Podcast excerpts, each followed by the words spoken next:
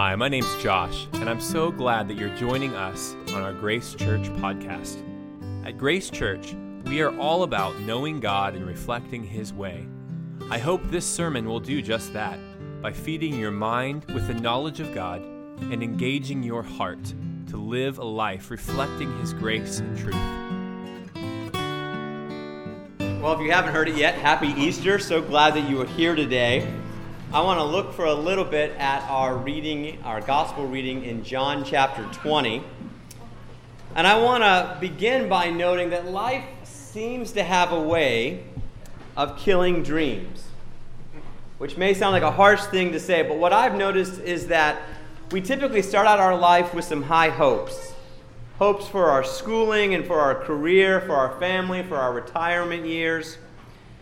We have plans and aspirations and expectations, but plans fall through. People let us down. We let ourselves down. And one day we realize that life isn't living up to the dreams that we thought it would after all. And we find ourselves in a place that we never expected to be. As I was thinking about this, I was reminded of the Broadway musical Les Mis and the, canticle, and the, the uh, character Fantine as she sings this powerful song about the hopeless place in life as she has been left with a child alone, Cosette, and she has to take this daughter and leave it in the care of cruel and crooked innkeepers.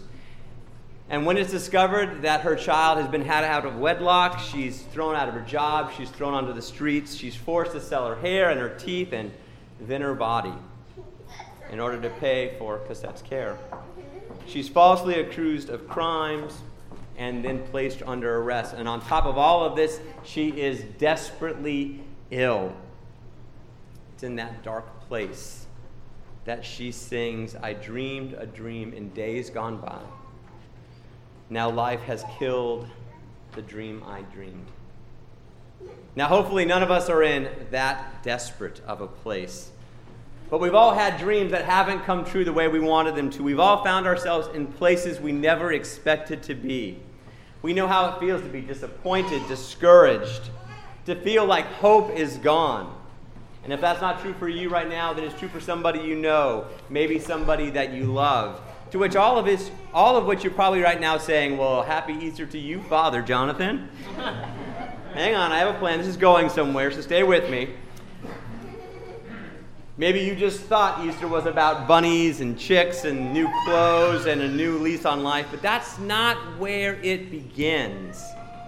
Easter begins at a grave with a woman weeping. So let's begin our journey there, in that dark place where Scripture leads us to a place of hope. Now, as we've already read in John 20, we see that Mary has made this trip to the tomb once before this morning. She and another woman went to the tomb to uh, prepare the body, and they found it empty. And then she hurries back to share that news with the disciples. Two of the disciples decide to run out and go see for themselves. Mary follows them back again, but this time when she arrives, they've already turned around and started heading home.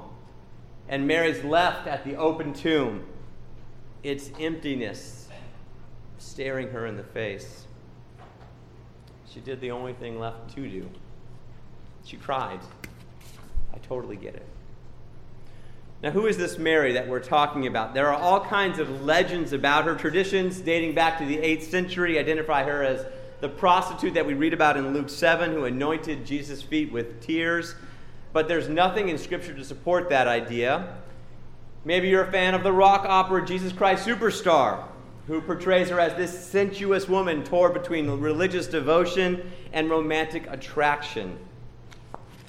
Maybe you like the Da Vinci Code, where Mary becomes Jesus' wife, the mother of his child, and the leader of the church after his death. But nah, None of those things are true. None of those have, have actually any portrayal in Scripture that are real. What we are told about Mary is that she was one of several women who became followers of Jesus and supported him in his ministry. We're also told that Jesus delivered her from seven demons. We don't know what her possession looked like, but we know from other biblical accounts that such people were usually locked up or turned out to the streets to live on their own. So, whatever her past had been, Jesus had delivered her. He'd set her free from those dark forces, and she had found life again, a life centered on Him. But now, suddenly, very tragically, He's gone. The man who gave her this new life has died, and now, on top of that, his grave has been robbed. So, when the angelic figure asks her, Why are you crying? it must have sounded like the most ridiculous question, because why wouldn't she be crying? Jesus was gone. This man who meant so much to her is no longer there. But she answers it anyway. She says, They've taken my Lord away, and I don't know where they put him. Notice how she speaks of him as a person. Not they've taken the body away, but they've taken my Lord away.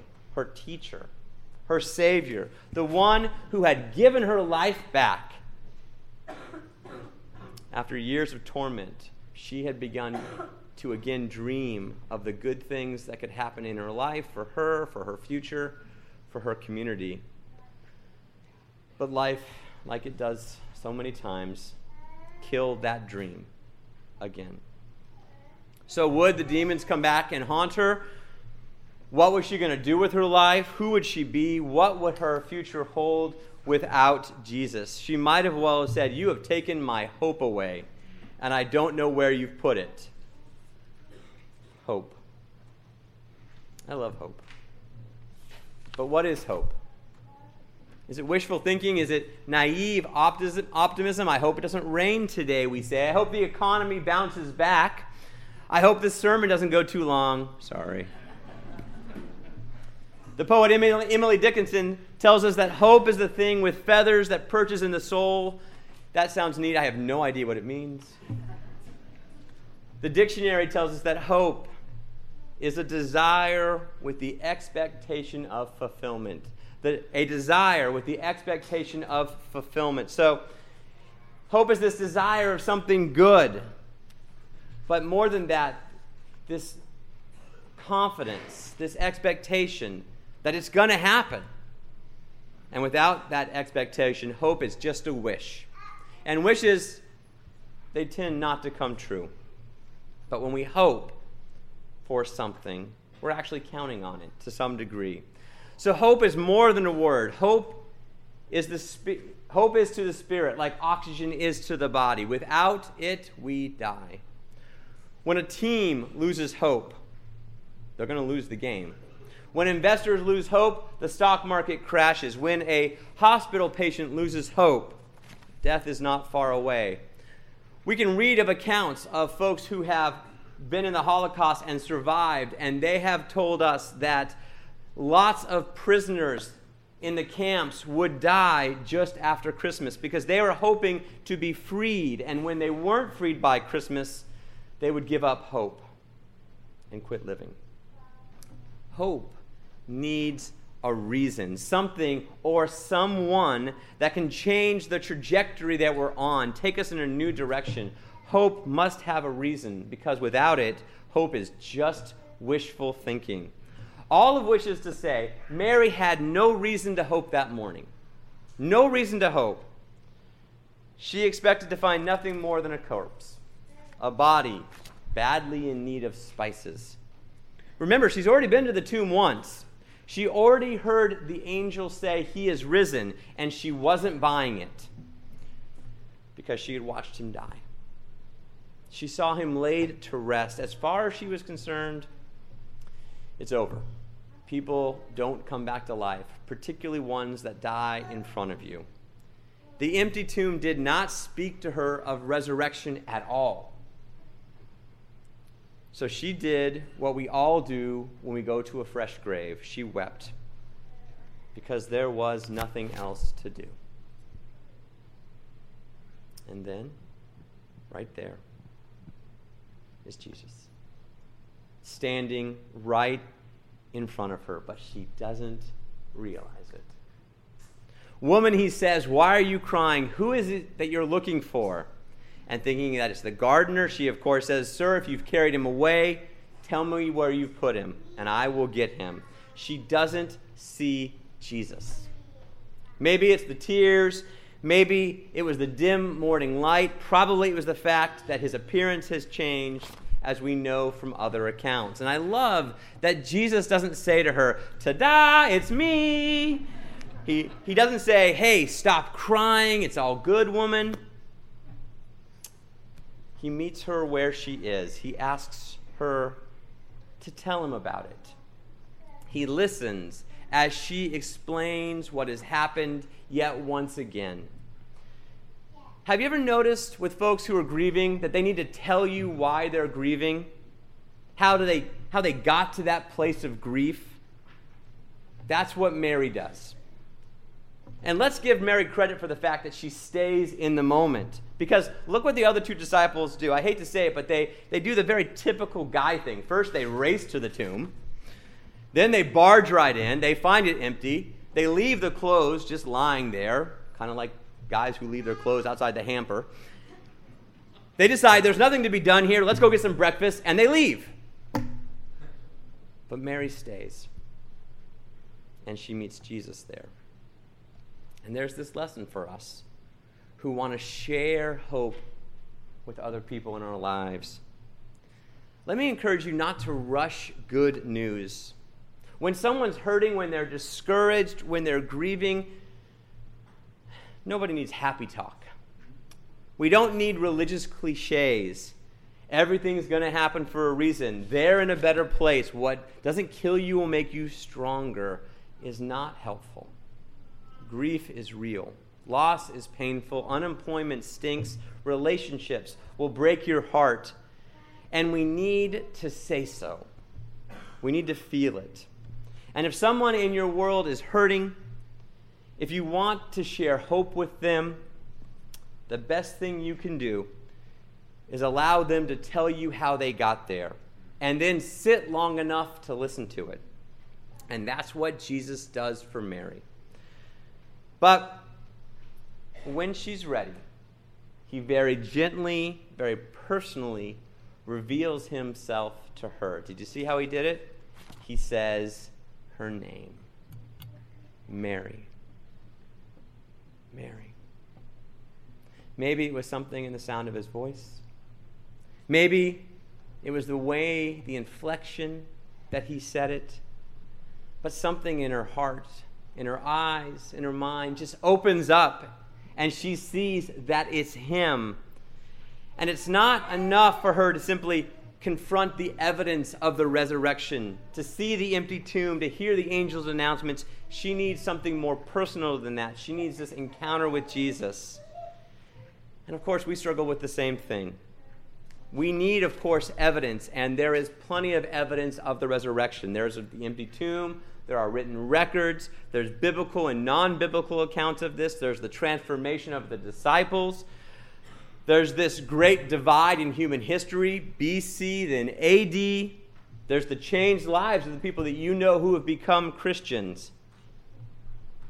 But we need something more personal, something experiential.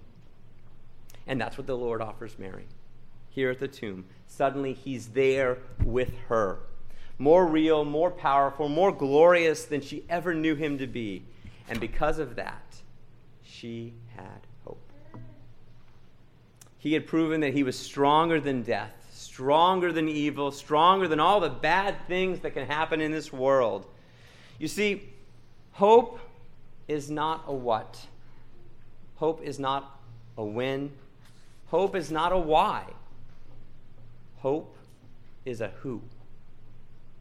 Things don't just get better because I want them to or you want them to. They get better because somebody does something. Hope is the embodiment in a person. Shareholders begin to hope in a new company because a new CEO has joined that company, maybe turned it around. Citizens hope that the new leader in their country will bring that country back and put it back on track again. The Gator Nation hopes that when we get a new coach, we will finally get a national championship again. Hope is a who. Somebody wise enough, or strong enough, or good enough, or smart enough to get us to that better place. And Jesus Christ is that someone. His resurrection proves that he is stronger than any setback, any failure, any loss, any disappointment, any danger that comes at night or in the day. He is stronger than all of that. So, if life has a way of killing dreams, Jesus has a way of bringing them back to reality. That's not to say that we get what we want. That's not, that, not to say that every bad thing is magically undone. Life does not work that way. But it is to say that God can and will and does do something good in our future. Look, Mary doesn't get exactly what she wants. She wasn't going to be with Jesus the way that she had been. But she was going to be with him in a way that she never dreamed possible. And though she didn't know what her future held, she knew that it was going to be good because he had risen. And that's what hope is. Hope is the confidence that God can and will do something amazing in this life and in the life to come. So, whatever circumstances you find yourself to, in today, whatever pain or loss or disappointment you may be dealing with, God can do something good, something great in it, and wants to. I'm not trying to minimize your pain, not trying to take away some evil that may have happened to you. I'm simply saying your story isn't over yet. God can and will meet you in this place, in this moment, in this church, like He met Mary in that very dark place. He's strong enough and wise enough and loving enough to do something good, something meaningful, something eternally significant right here and right now. We can find that joy and beauty, forgiveness, healing, and purpose and restoration as God's reality becomes a part of our life if you acknowledge Him as Lord. And in the life to come, we can look forward to reunion with those that we've lost, the restoration of all creation. We can look forward to the eternal life with God and one another that is beyond our actual imagination because he was what he said he was. Hope is not wishful thinking, it's confident living. It's facing the future knowing that God can and will do something good in this life and in the world to come. Hope is a who. So today, above all days, have courage have the honesty to stay in that scary place in your life and then invite Christ to come and meet you. Hear Him say your name. And if you know somebody else who is in that scary place, someone who's dealing with pain or loss or disappointment, share His hope with them. Ask them how they're doing. Sit and listen with them. Be with them. Pray for them. Most of all, point them to Jesus. Just because life has a way of killing dreams doesn't mean it's the end. Because I know, as a Christian, all Christians should know that Jesus has a way of bringing all of us back to life in a way that is way more amazing than we could have possibly imagined. So today, have hope. Hope enough to hang around the tomb for a while. Hope to hear your name. Hope to know that this is your beginning look him in the face, and know that he is the best and only answer Jesus the Christ. Happy Easter. Thanks again for listening. To find out more about what's going on here at Grace Church, you can find us on Facebook, Instagram, on our website, graceocala.org, or, of course, on our campus here in sunny Ocala, Florida. Go in peace.